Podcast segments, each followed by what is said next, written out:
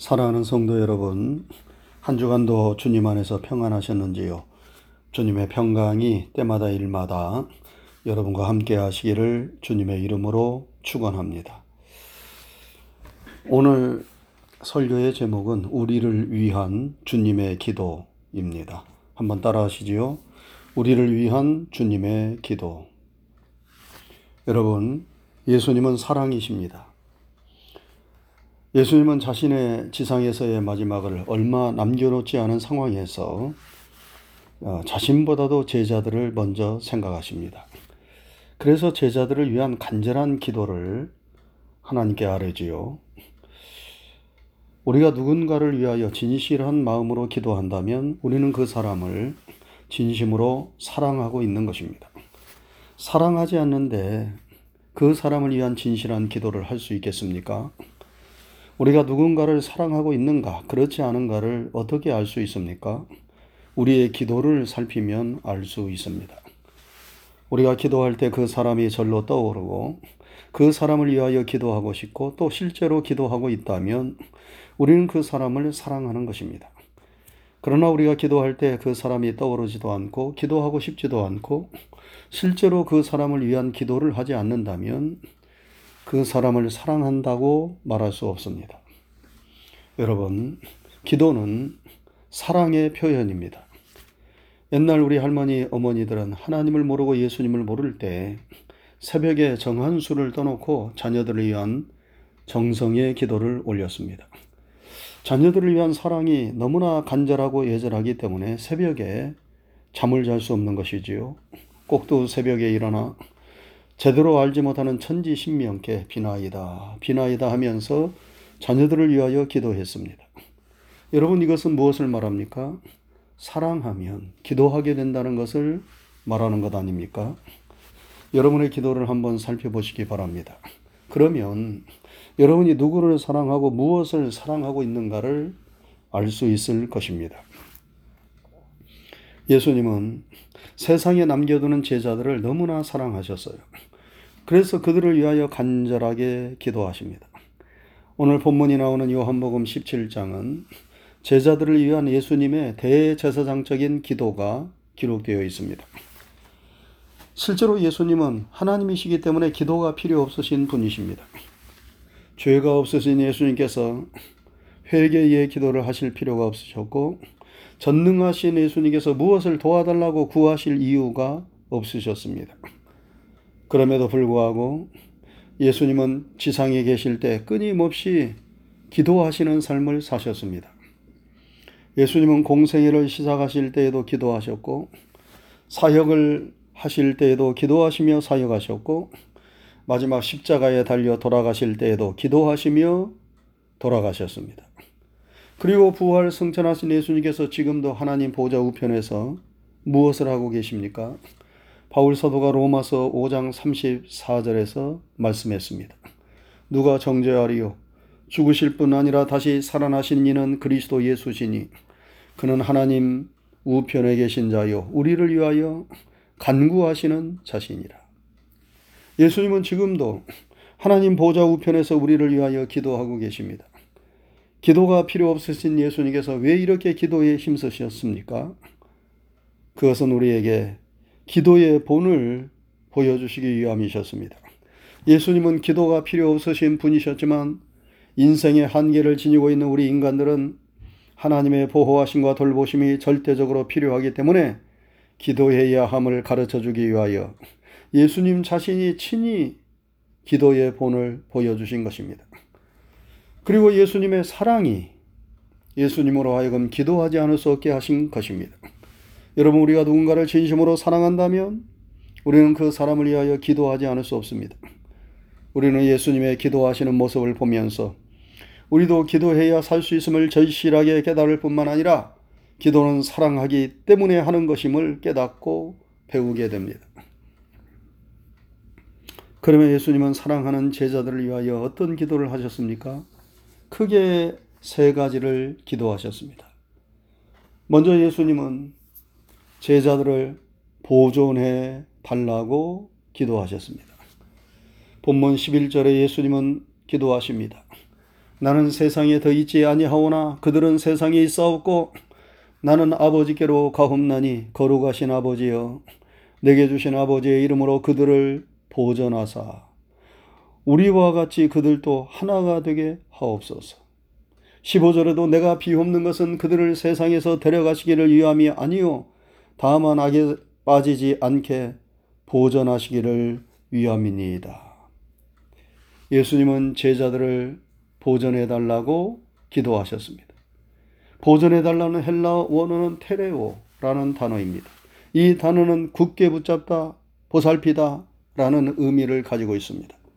예수님은 거룩하신 하나님 아버지께 세상에 남겨지는 제자들이 악에 빠지지 않도록 세상의 시련에 넘어지지 않도록 굳게 붙잡아 주시고 보살펴 달라고 기도하시는 것입니다. 우리를 세상에서 쓰러지게 만들고 넘어지게 만드는 두 가지가 있지요. 하나는 세상의 시련입니다. 어려운 역경 삶의 환란을 만날 때 사람들은 낙심하고 좌절해서 쓰러지고 넘어질 가능성이 많습니다. 세상의 시련 때문에 시험을 받아 믿음을 떠나고 교회에 교회를 떠나는 경우도 있습니다. 사람의 힘으로 감당기 어려운 삶의 시련을 여러분 우리가 어떻게 이겨낼 수 있습니까? 우리 스스로 마음을 굳게 하고 의지를 강하게 해서 이겨내야 하지만 하나님의 도우심이 절실하게 필요합니다. 하나님이 그런 어려운 때에 우리를 붙잡아 주시고 보살펴 주셔야 합니다. 그래야 믿음을 지키고 시련을 이겨낼 수 있습니다. 그래서 예수님은 시련과 환란 중에 있는 제자들과 우리들을 위하여 저들을 보존해 달라고 저들을 지켜 달라고 저기를 굳게 붙잡아 달라고 보살펴 달라고 기도하시는 것입니다. 또한 우리를 쓰러뜨리고 넘어뜨린 것은 죄의 유혹입니다. 죄의 유혹에 넘어가면 우리는 범죄하게 되고 죄의 종노릇을 하게 됩니다. 그러면 세상을 이기지 못하고 세상에 동화되어 세상 사람들과 똑같이 살게 됩니다. 세상에 바람 부는 대로 물결 치는 대로 살게 됩니다. 예수님은 이러한 세상의 죄, 마귀의 유혹으로부터 우리를 보존해 달라고 기도하신 것입니다. 여러분, 우리 그리스도인은 세상을 떠나서는 살 수 없지요. 세상이 무섭다고 힘들다고 세상을 피해 깊은 산속으로 들어가 아니면 사막에 들어가 운둔 생활을 할 수는 없습니다. 그것은 세상을 도피하는 것입니다. 예수님은 우리가 세상을 도피해서 살라고 말씀하지 않으셨어요. 우리는 세상 속에서 살아야 합니다. 그렇지만 세상에 동화되어 세상 방식으로 살아서도 안 되지요. 세상 속에 살지만 세상과 구별된 삶을 살아야 합니다. 세상을 도피하는 것도 세상에 동화되는 것도 아닌 세상을 변혁시키는 삶을 사는 것이 그리스도인의 삶입니다. 여러분 살아있는 물고기는 물결에 떠내려가지 않습니다. 오히려 물결을 거슬러 올라갑니다. 연어라는 물고기는 참으로 신비하고 놀랍지 않습니까? 산란하고 죽을 때 자기가 태어난 그곳을 찾아옵니다. 앞에 거센 물살이 있고 장애물이 있어서도 그것을 뛰어넘어 물결을 거슬러 올라오고 올라와서 알을 낳고 그곳에서 최후를 맞이합니다. 살아있는 동안에는 계속 물결을 거슬러 올라가는 것입니다. 이러한 연호의 모습이 바로 우리 그리스도인의 모습입니다. 탁월한 재능을 가졌던 에드거 알렌 포는 뛰어난 문학적 재능을 가졌지만 술과 도박에 빠져 살았어요. 문학계는 그를 이렇게 평가했습니다. 그는 세상을 타락시키는 문학계의 사악한 천재요, 저주받은 나쁜 시인이다. 젊은 날 그렇게 방탕하게 인생을 허비하다가 그의 아내가 세상을 떠난 후에 우울증에 시달리면서 거리를 방황했고 결국 빈사 상태로 병원에 실려가 40세의 젊은 나이에 세상을 떠나게 됩니다. 뉴욕 메트로폴리탄 예술 박물관에는 그의 흉상이 설치되어 있는데 그 아래에는 이렇게 쓰여 있다고 합니다. 그는 재능이 뛰어나서나 불행한 사람이었다. 그의 죽음은 더욱 비참하였다. 아무리 뛰어나고 탁월한 재능을 가지고 있다 하더라도 그것을 잘 보존하지 못하면 비극적인 인생이 될 수밖에 없습니다. 그러므로 우리는 우리의 삶을 잘 관리해야 할 뿐만 아니라 우리의 힘이 미치지 못하는 영역이 너무나도 많이 있기 때문에 하나님께 끊임없이 우리가 악에 빠지지 않게 해달라고 기도해야 합니다. 예수님은 우리 인생의 연약함을 너무나 잘 알고 계셨기 때문에 하나님께 우리를 보존해 달라고 기도하셨고 지금도 하나님 보좌 우편에서 여러분과 저를 위하여 끊임없이 기도하고 계시는 줄로 믿습니다. 여러분, 우리 모두는 하나님의 돌보심과 극률하심이 절대적으로 필요합니다. 하나님께서 여러분과 저를 붙잡아 주셔야만 우리는 세상에 살면서 세상에 동화되지 않고 세상을 이기는 삶을 살 수 있습니다. 예수님께서 제자들을 위하여 기도해 주신 것처럼 우리도 기도할 수 있기를 바랍니다. 주여 세상의 시련에서 세상의 악에서 우리를 보존해 주옵소서. 다음으로 예수님은 제자들을 거룩하게 해 달라고 기도하셨습니다. 본문 17절에서 예수님은 그들을 진리로 거룩하게 하옵소서 아버지의 말씀은 진리니이다 하셨고 19절에서는 또 그들을 위하여 내가 나를 거룩하게 하오니 이는 그들도 진리로 거룩함을 얻게 하려 함이니이다 라고 말씀했습니다. 거룩하다는 헬라어 단어는 하기야조라는 단어입니다. 이 단어는 구별하여 드린다는 의미를 가지고 있습니다. 그러므로 거룩한 것은 세상에서 구별하여 하나님께 드리는 적극적인 행위를 포함합니다. 세상에서 구별하여 하나님께 드려지는 것에는 거룩한 성자가 붙여집니다. 여러분, 왜 우리를 성도라 부릅니까? 세상에서 구별되어 하나님께 드려진 백성이기 때문입니다. 왜 예배드리는 교회를 성전이라고 부릅니까? 세상 건물과 구별되어 하나님께 예배드리는 장소로 드려졌기 때문에 성전이라 부릅니다. 성전 안에 있는 기물들을 왜 성구라 부릅니까? 세상에 있으면 세상 물건이지만 구별해서 하나님께 드려진 물건이기 때문에 성구라 부르는 것입니다. 여러분 예수님은 우리의 거룩함을 위하여 기도하셨습니다. 거룩은 하나님의 명령이요 뜻입니다. 하나님은 내가 거룩하니 너희도 거룩하라 말씀하셨고 바울 사도는 하나님의 뜻은 이것이니 너희의 거룩함이라 말씀했습니다. 그리고 히브리서 기자는 거룩함을 따르라 이것이 없이는 아무도 주를 보지 못하리라 말씀했습니다. 여러분 그리스도인은 세상 속에 살지만 세상과 구별된 삶을 살아야 합니다. 마치 오리와 연꽃과 같은 삶을 사는 것이 거룩한 그리스도인의 삶입니다. 오리와 연꽃은 더러운 호수 속에 살지만 호수의 더러운 물이 그들을 더럽게 하지 못합니다. 오리의 몸 안에서 기름이 나와서 호수의 더러운 물이 자신을 오염시키지 못하도록 막습니다. 그리고 그 호수 위를 물에 젖지 않고 자유롭게 다닙니다. 연꽃도 마찬가지입니다. 연꽃은 물에 젖지 않습니다. 그리고 진흙 속에서 아름다운 연꽃을 피웁니다. 세상 속에 살지만 세상에 동화되지 않고 구별된 삶을 사는 것이 바로 거룩이고 이런 거룩한 삶을 사는 것이 여러분과 저를 향한 하나님의 뜻입니다. 그리고 주님께서는 늘 이러한 거룩함을 우리가 힘입을 수 있도록 해달라고 하나님께 기도하고 계십니다. 여러분, 우리가 어떻게 거룩할 수 있습니까? 우리의 거룩은 한계가 있습니다. 그러나 거룩을 포기해서는 안 되지요. 늘 거룩함을 추구하는 삶을 살아야 합니다.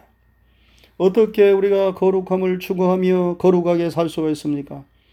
예수님은 저희를 진리로 거룩하게 하옵소서 아버지의 말씀은 진리니이다 라고 말씀했어요.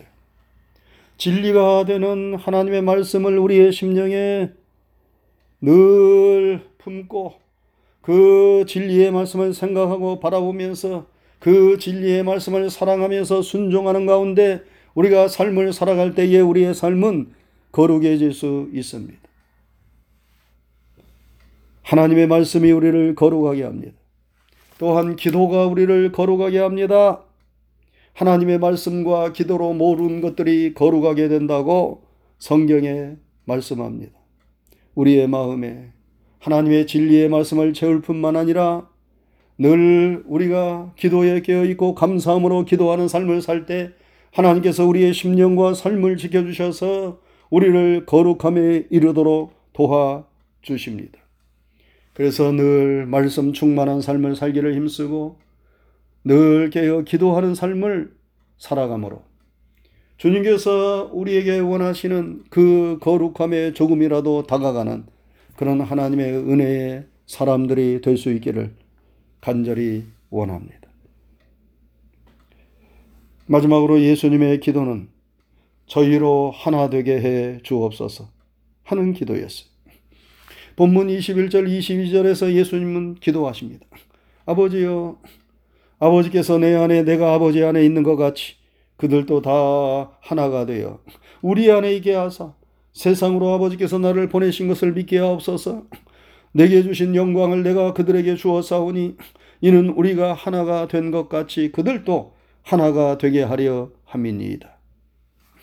예수님은 하나님과 예수님이 하나이신 것처럼 세상에서 제자들도 하나가 되게 해달라고 기도하고 계십니다.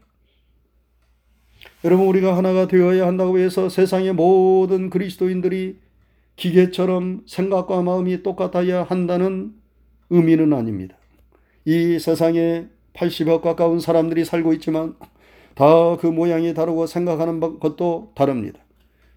그렇지만 우리가 서로를 사랑하는 마음으로 하나가 될 수 있는 것 아니겠어요? 우리가 하나가 된다는 것도 마찬가지입니다. 사람마다 생각이 다르고 마음이 다를 수 있지만 그 지향하는 바가 같으면 우리 모두는 얼마든지 한 마음이 되고 하나가 될 수 있습니다. 여러분 모든 그리스도인들은 다 예수님을 믿는 믿음을 가지고 있습니다. 그리고 예수님을 사랑하는 마음을 가지고 있어요. 그리고 예수님의 영광을 나타내고자 하는 동일한 목표를 가지고 있습니다. 모든 그리스도인들이 이 공동의 가치를 인정하고 소유하고 있다면 모든 그리스도인들은 인종과 국적을 초월하여 연합하고 하나가 될 수 있습니다. 하나가 된다는 것은 마치 멋진 화음을 만들어내는 오케스트라와도 같습니다. 오케스트라는 관악기, 현악기, 타악기 등 다양한 악기들로 구성되어 있어요. 그 내는 소리가 다 다릅니다. 그런데 악보를 중심으로 지휘자의 지휘를 받아 그 다양한 소리들이 한 화음을 만들어내면 그 소리가 너무나 웅장하고 화려하고 아름다워서 그 음악을 듣는 사람들의 마음에 평화를 주고 감동을 줍니다. 다양하지만 하나가 될 때 사람들의 심금을 울리게 됩니다.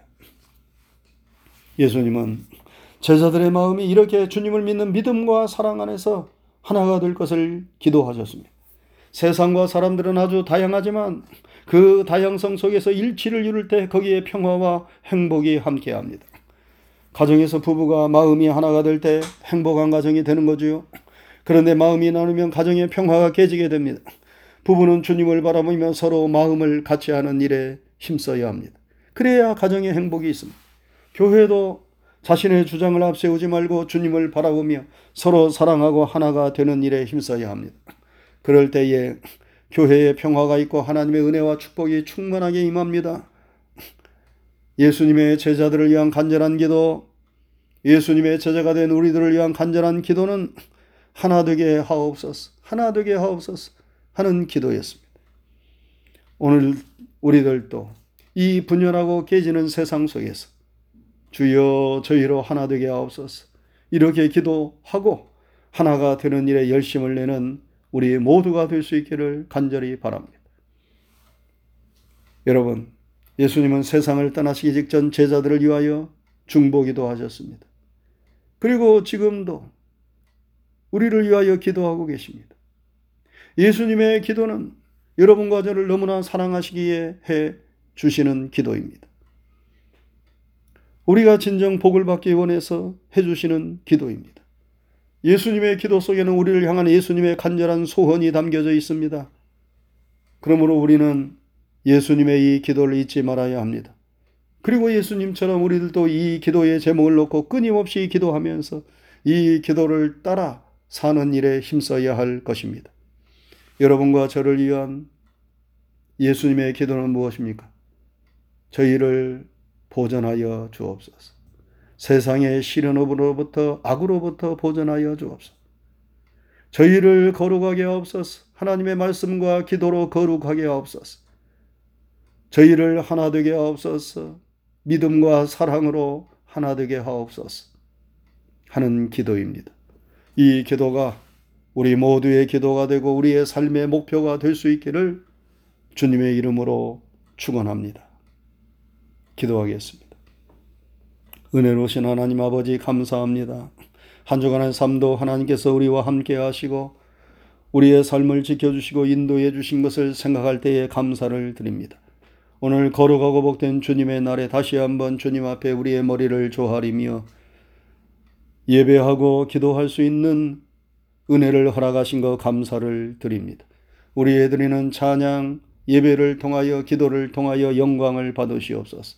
오늘도 주신 하나님의 진리와 생명의 말씀을 마음판에 잘 새기게 하여 주옵소서.